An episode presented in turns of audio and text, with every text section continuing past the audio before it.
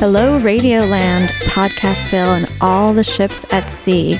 My name is Medaya Ocher, and you are listening to the LARB Radio Hour, brought to you by reader supported LA Review of Books. Joining me today is my co host, Kate Wolf, editor at large. Hi, Kate. Hey, Medaya. And today we will be speaking with Vanessa Davis, who is a cartoonist, illustrator, and author of the book Spaniel Rage.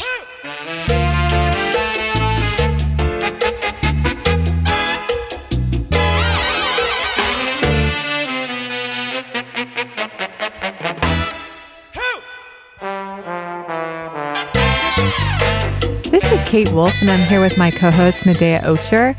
And today we're talking with Vanessa Davis. Vanessa is an illustrator and cartoonist who lives in Los Angeles. Her work has appeared in the Paris Review Online, where she's a daily correspondent, the New York Times, SpongeBob Comics, Tablets, and Amplify Education. Her books include Make Me a Woman and Spaniel Rage, which is being re released this winter by Drawn and Quarterly Press. Vanessa, welcome. Thanks for being here. Thanks for having me. So, Spaniel Rage is taken from a sketchbook that you kept when you were living in New York in 2003. Yes. So, is that when you started making comics? Yes. Spaniel Rage kind of collects everything that I started drawing as soon as I started drawing comics. I was newly out of school and working in New York, and I couldn't figure out a way to be artistic and make art. And I figured that I could do something like this a little bit every day in my sketchbook and make little books and give them out and meet people and make comics. But then it, you know, it got bigger and bigger. Ah, because you had studied art, you went to art school, right? Yeah, I graduated from a state university from University of Florida, but I studied fine art all through college and also I had an unusually long art education starting in 7th grade Uh-huh. where I went to a magnet school in West Palm Beach. And so I considered myself a pretty serious artist from like age 11 onward. And so I never studied comics or thought I would make comics, but I had more of a fine art background. And did you read comics? I mean, I read comics like how the average kid reads comics. I read Archie and Betty and Veronica. My mom actually had this idea that maybe I should draw comics. So she brought me to this comics convention. It must have been in like 1987 or 88. And this was a, like a tiny comics convention in West Palm Beach, Florida in 1987 or 88. Oh so it was in like the conference hall of this Best Western or something. And it was just, it was superhero comics and just stuff that I had no idea what I was even looking at. And why did your mom want you to draw comics? I think she was always coming up with ideas for things that my talents might be suited for. So she thought about me drawing comics. She thought about me designing prosthetics. Wow. She- Designing prosthetics. Wow. she thought about me, you know, doing greeting cards. You know, she was just was She saw that you had an aptitude for language and writing as well as drawing. Yeah, I think so. I mean, she was a journalist and I was a really verbal kid. So I'm sure that must have been her thinking behind the suggestion. How would you describe your style of drawing in your comics? I would describe it as pretty loose and natural and kind of a balance of rough and messy and tidy and precise. Right. So you weren't looking to comics per se for your influence when you started off. So what were your influences in terms of image wise? Well, they pretty much were the same all throughout my studies. I studied painting and textile design before I started thinking about comics. And so I loved pattern and I loved color. I loved Matisse and I loved Alice Neel and I loved David Hockney. Mm. I really, one thing that I liked about all of those artists is that they kind of portrayed scenes from their daily lives. And I think one thing about art, if I'm really being honest, that I was drawn to was kind of like the artistic lifestyle as Mhm. depicted in the work, and then also reading about artists. And they just seem to have great lives, you know, like traveling to a Greek island and Right. drawing their boyfriend, like laying with his butt showing, you know, like in front of the ocean. Like It's was a, like, dream, a dream for all of us. yeah, I was like, I was like, okay, give me some of that. So I think it was like a combination of like lifestyle mixed with decorative elements mixed with narrative. And when I was studying art, one thing that I always came up against was I couldn't figure out what was my medium. I wasn't really like a painter's painter, and I definitely wasn't really anything else.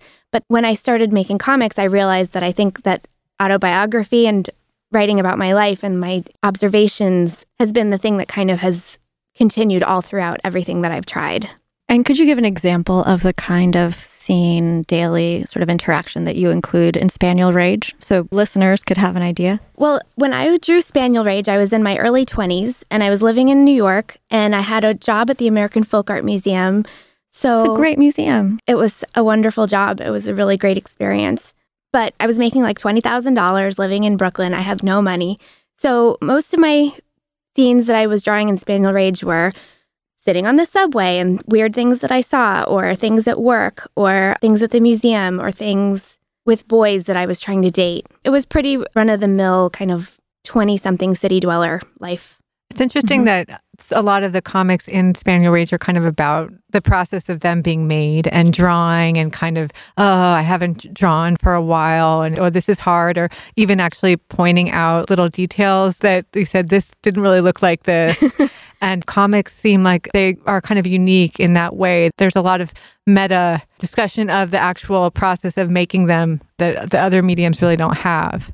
Yeah, what drew me to comics was I think because I didn't have such a entrenched background in comics and I had this fine art perspective in art school people who were going to become painters or people who were going to become sculptors had to think of kind of the art world and networking and being a business person and having craftsmanship and like being really slick and presentable and in comics the angle that I kind of came into was independent publishing, people making their own zines. It was a lot more punky and sloppy, and no one was looking. In fact, one of my comics heroes, Tom Hart, told me nobody's looking and no one cares, Uh-huh. which at the time was definitely Like poetry. yeah, exactly. Yeah. um, Sorry, poets. yeah. But that's kind of one of those wide open frontier art forms where you can do anything. And so I kind of took advantage of that. I knew that I didn't know how to draw comics, quote unquote. I didn't know anything about nibs or what ink to use or how to set up pages or different grid organization or anything like that.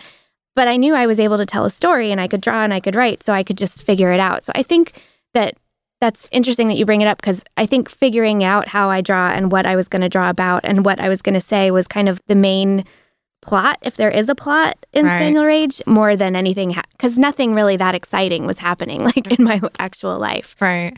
So I think that makes sense. So you say you started drawing and then it kind of took off from there. So what was your path in terms of how you started to get stuff out? Well, I really do think that the diary comic format is a really great way to kind of find your way into just figuring out what you want to write about or what I want to write about, what I want to draw, how I want to draw it. Comics, you have to do a lot of repetition of characters and scenes. So you figure out what to include and what not to include and kind of more like symbolic imagery. So maybe someone wore boots that had fringes and buckles and, you know, wrinkles in them, but it's kind of more iconic and recognizable to draw like a boot shape. And you just make those decisions. I am really interested in detail, and obviously there's room for that in comics, but sometimes you make those decisions about what to keep and what to get rid of. And the diary format was good for that because every day you could start over and Right. attack a different aspect. And were you ever pushed back in terms of taking your own life as your subject and really focusing on the sort of daily interaction? Did somebody say to you, you should really be focusing on politics? Or is there pressure of that kind in the Yeah. comics world? Definitely. I mean, especially as comics got more popular, there was a bubble, you know, um, there was a publishing bubble. People were getting big advances and they were having their books called graphic novels. And there was a lot of literary pressure on cartoonists to kind of meet this expectation that we were just as good as real books, kind of thing. And so there was a lot of discussion about what constituted real writing or real storytelling. And I mean, just mostly interpersonally, but I think there were also articles about it or people's, you know, opinion pieces and stuff. And it made me self conscious because I was a beginning cartoonist. People would describe it as like my entry into writing is writing autobiography. And even though I was new, it insulted me because people write autobiography all the time, like for their whole careers. But it's funny because I was like whining to my editor at Drawn and Quarterly about it. And he was like, Vanessa, what are the biggest comics, the most successful and the most important comics, both critically and commercially, have been like Maus, Fun Home, they're all autobiography. And I was like, oh, that's not that I ever expect to be doing a book of that level of success, but it just was like, okay, you know what? I'm just not going to worry about what other people think I should be writing about. Right. Yeah.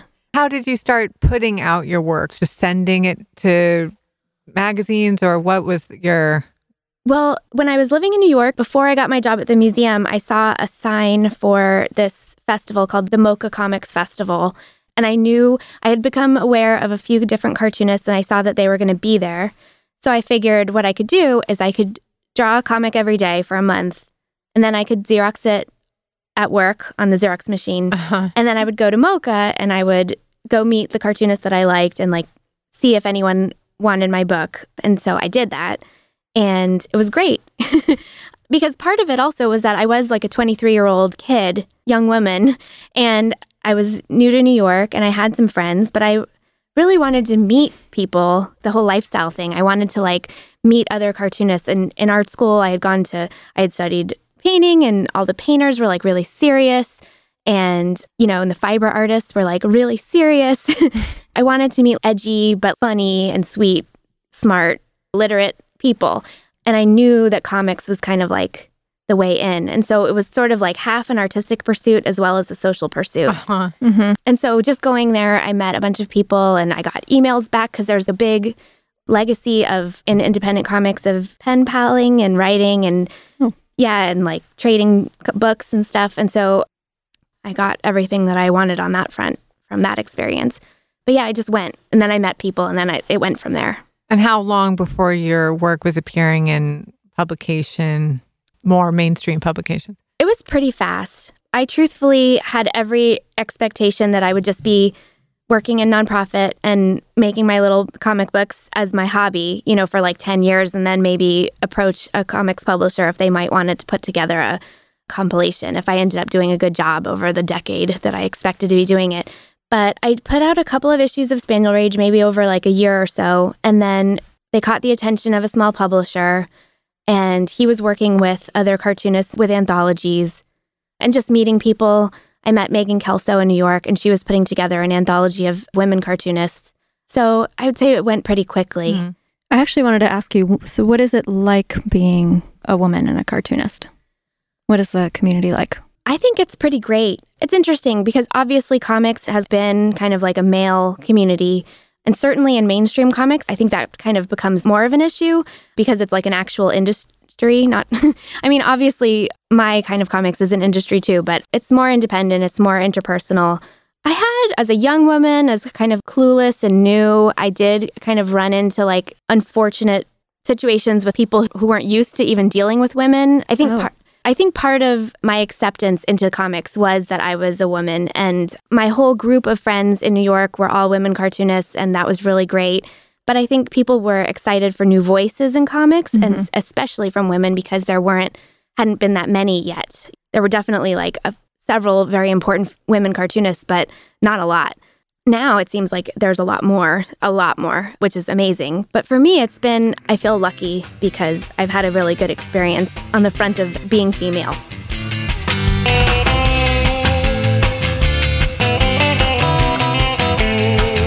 You're listening to the LARB Radio Hour, coming to you from Emerson College in the heart of Hollywood. And now for this week's book recommendation.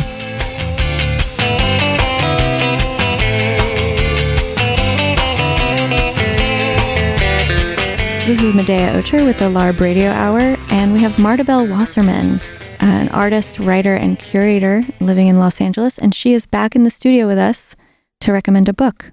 Martabel, what book are you recommending? I would like to recommend a book I recently reread, Sarah Schulman's 1990 book, People in Trouble.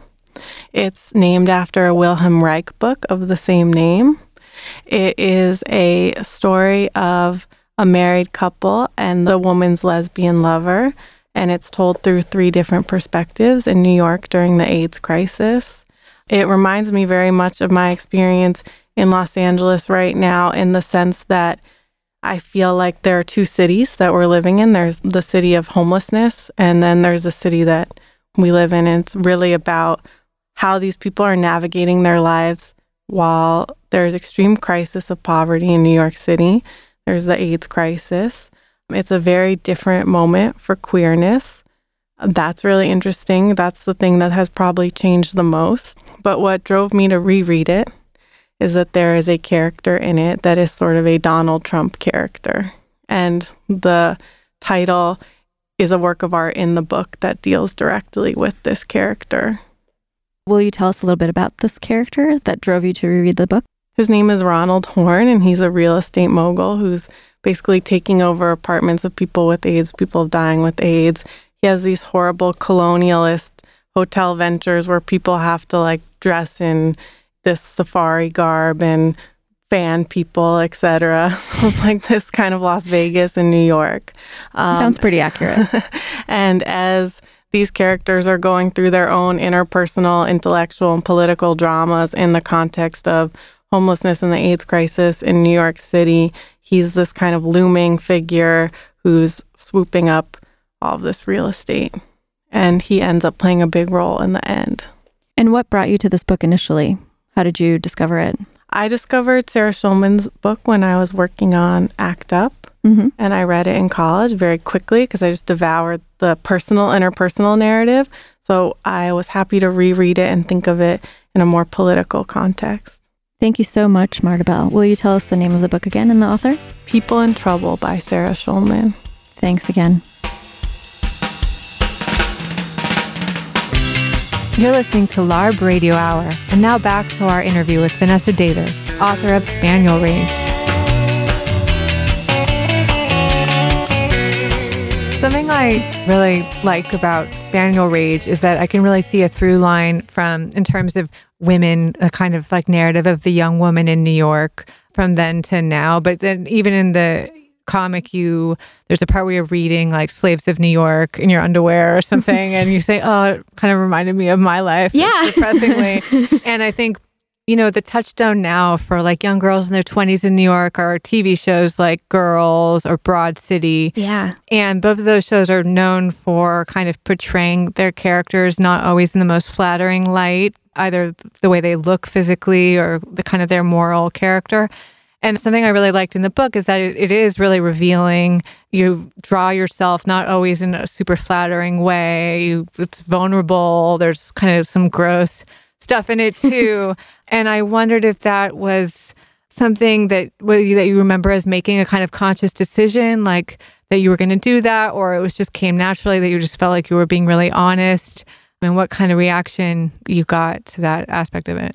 I don't know. It's interesting because on the one hand, you know, I say that I part of my intention behind making these comics is making friends. So you'd think that I would, and a lot of autobiographical comics do fall into a trap where people are just trying to show how they're like advertisements for themselves. Like, look at how, right. this funny thing I said, or look at how cute I am. And so I think that even though I obviously don't mind some level of attention, I'm not a completely unself aware completely comfortable with attention kind of person.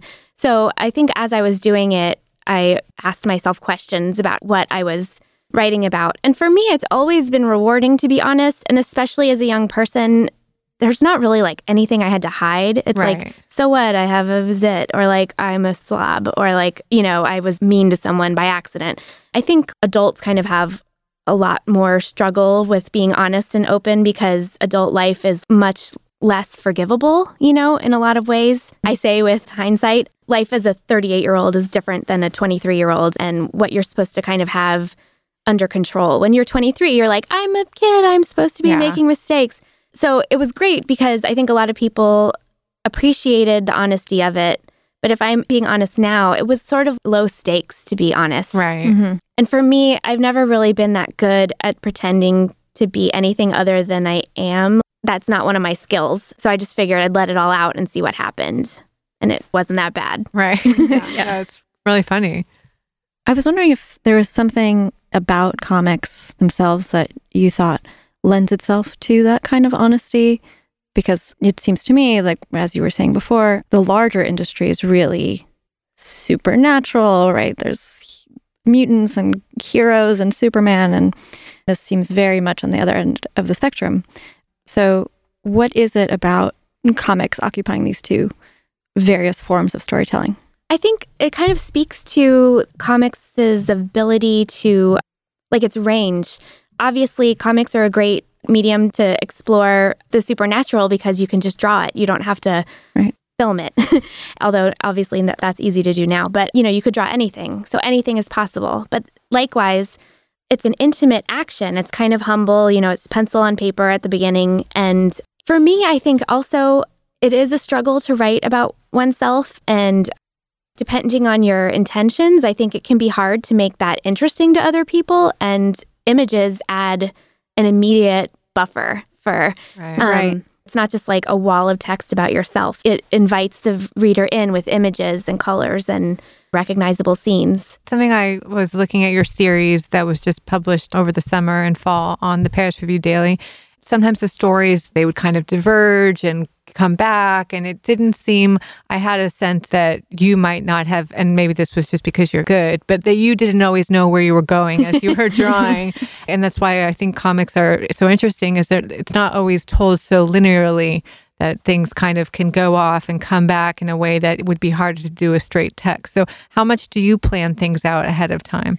Oh, everything is so pla- no, totally planned out. No, for the comics that I did over the summer, I had a two week turnaround. So I was doing a five page comic every two weeks, which for me is like lightning pace. It was a really challenging kind of deadline, but it was sort of great because it opened up that opportunity where I could do anything and just see if it worked. And if it didn't, it was just a blog post. But I was able to, it's five pages, but it's like 10 sentences at the most. It's pretty short. So if you take someone off track and talk about beavers or talk about this thing that happened when you were 10, it's like 2 seconds out of the story that before they get back to it.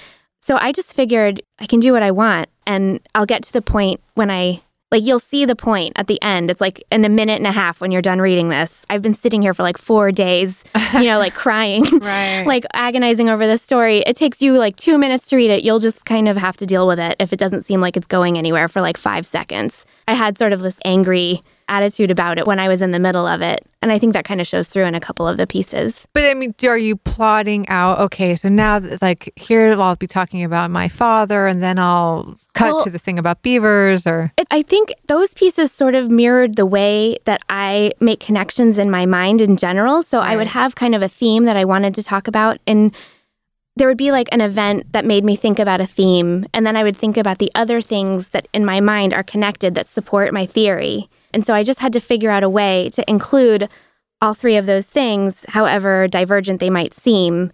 And then at the end, maybe you'd see how they all make my point. right? So it was half intentional because I would make an outline of what I was going to write about, but then the way that they came together in the story was sometimes were improvised, but I just figured it would be fine.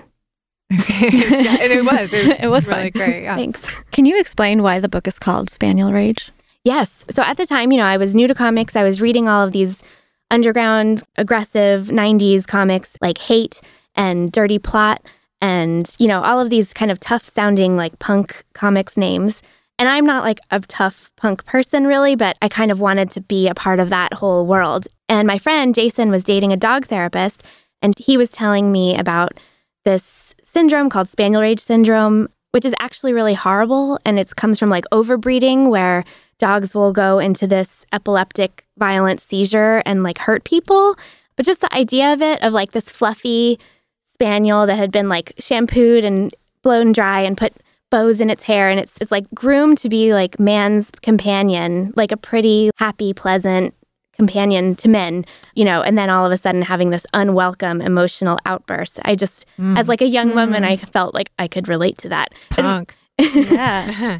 um, you know, one thing I like about the book so much is that, like I was saying, it has this kind of timeless quality, but I also, there's these subtle references to like the early aughts, which is not a decade that's much mythologized because it didn't have a strong, I mean, maybe in 10 years, people will be going back to the early aughts the way they're doing to the 90s now. but there's subtle things about it that really place it in time for me. There's one part where you're looking at Friendster on the computer Notice that.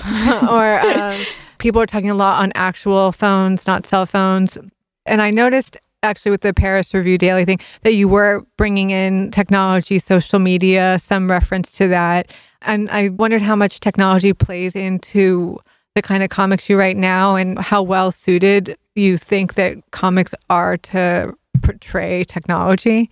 It's interesting because I think that you don't really want to find yourself drawing yourself in front of a computer screen or a phone all the time. I think that's kind of a drag. Yeah. But, but it also is a real portrayal of modern life, which kind of says something about modern life. Right. The first piece that I did for the Paris Review was about reading about another cartoonist's death on Facebook.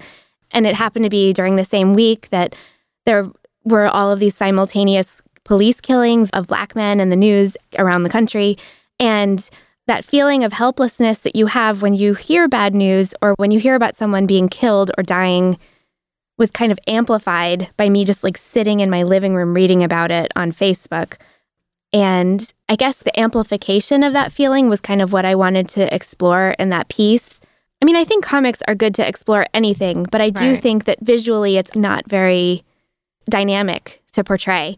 So I don't know. It's kind of interesting how that will unfold. I also think that because people are, I know that I personally am online a lot more than I was when I was making Spaniel Rage. I didn't have, I had Friendster. It took like 20 minutes to get onto Friendster. um, so you waste more time. Like I think if I was 23, I don't know that I would be able to carve out the same amount of time to draw comics because I would be like scrolling through Instagram, you know. I mean, obviously there's a lot of young cartoonists who are working really hard, but to speak for myself, I don't know that I would have I don't know what would have happened.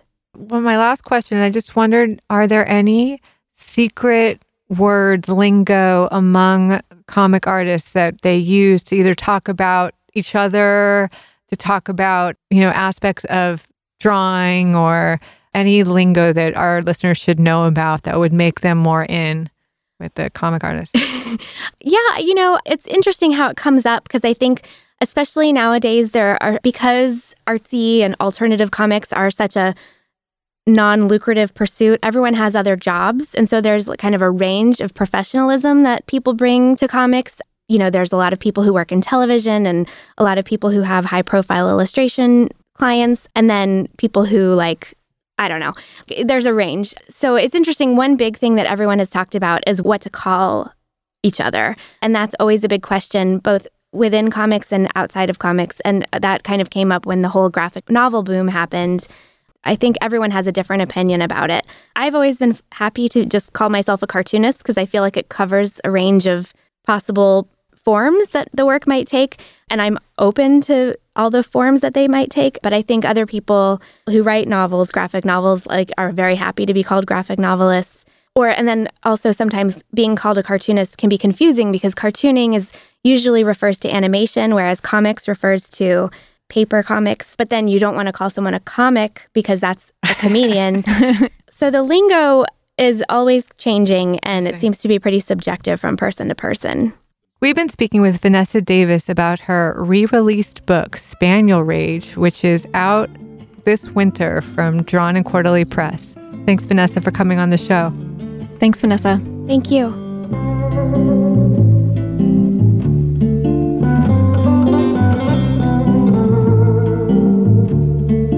And to close out the show, it's time for this week's classic poetry drop with Tom Lutz and Laurie Winer.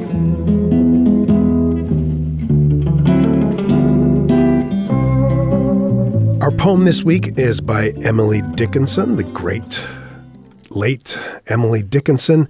Called Wild Night. Well, it's not called anything, right? Her poems didn't have titles, but uh, often called Wild Nights. The thing that always gets me about Dickinson is just how short her line is and how incredibly difficult it is to restrict yourself that way. I feel like it's the poetic equivalent of a straitjacket or trying to breathe on the top of Everest. It's just, she's trying to get so much into these three or four syllable lines and then rhyme them. And, well, let's listen to Wild Nights. Wild Nights, Wild Nights by Emily Dickinson. Wild nights, wild nights, were I with thee, wild nights should be our luxury. Futile the winds to a heart in port, done with the compass, done with the chart. Rowing in Eden, ah, the sea. Might I but moor tonight in thee. That was Wild Nights, read by Patti LuPone. And if you don't know who Patti LuPone is, You are not my friend. Now, but let's listen to a, another Dickinson poem because one of the things I found really surprising about listening to this collection of poetry is that the poems that I thought I knew really well, some of these poems surprised me by what I didn't remember about them. Here's maybe one of her most famous poems Because I Could Not Stop for Death by Emily Dickinson. Because I could not stop for death, he kindly stopped for me. The carriage held but just ourselves and immortality. We slowly drove, he knew no haste, and I had put away my labor and my leisure too for his civility. We passed the school where children strove at recess in the ring. We passed the fields of gazing grain. We passed the setting sun, or rather, he passed us. The dews grew quivering and chill, for only gossamer my gown, my tippet only tulle. We paused before a house that seemed a swelling of the ground. The roof was scarcely visible, the cornice but a mound. Since then, tis centuries. And yet each feels shorter than the day I first surmised the horses' heads were toward eternity. That was I Could Not Stop for Death by Emily Dickinson, even though it is an unnamed poem, as all of her poems are, read by Kate Mulgrew. From the collection Poetic License, produced by Glen Roven.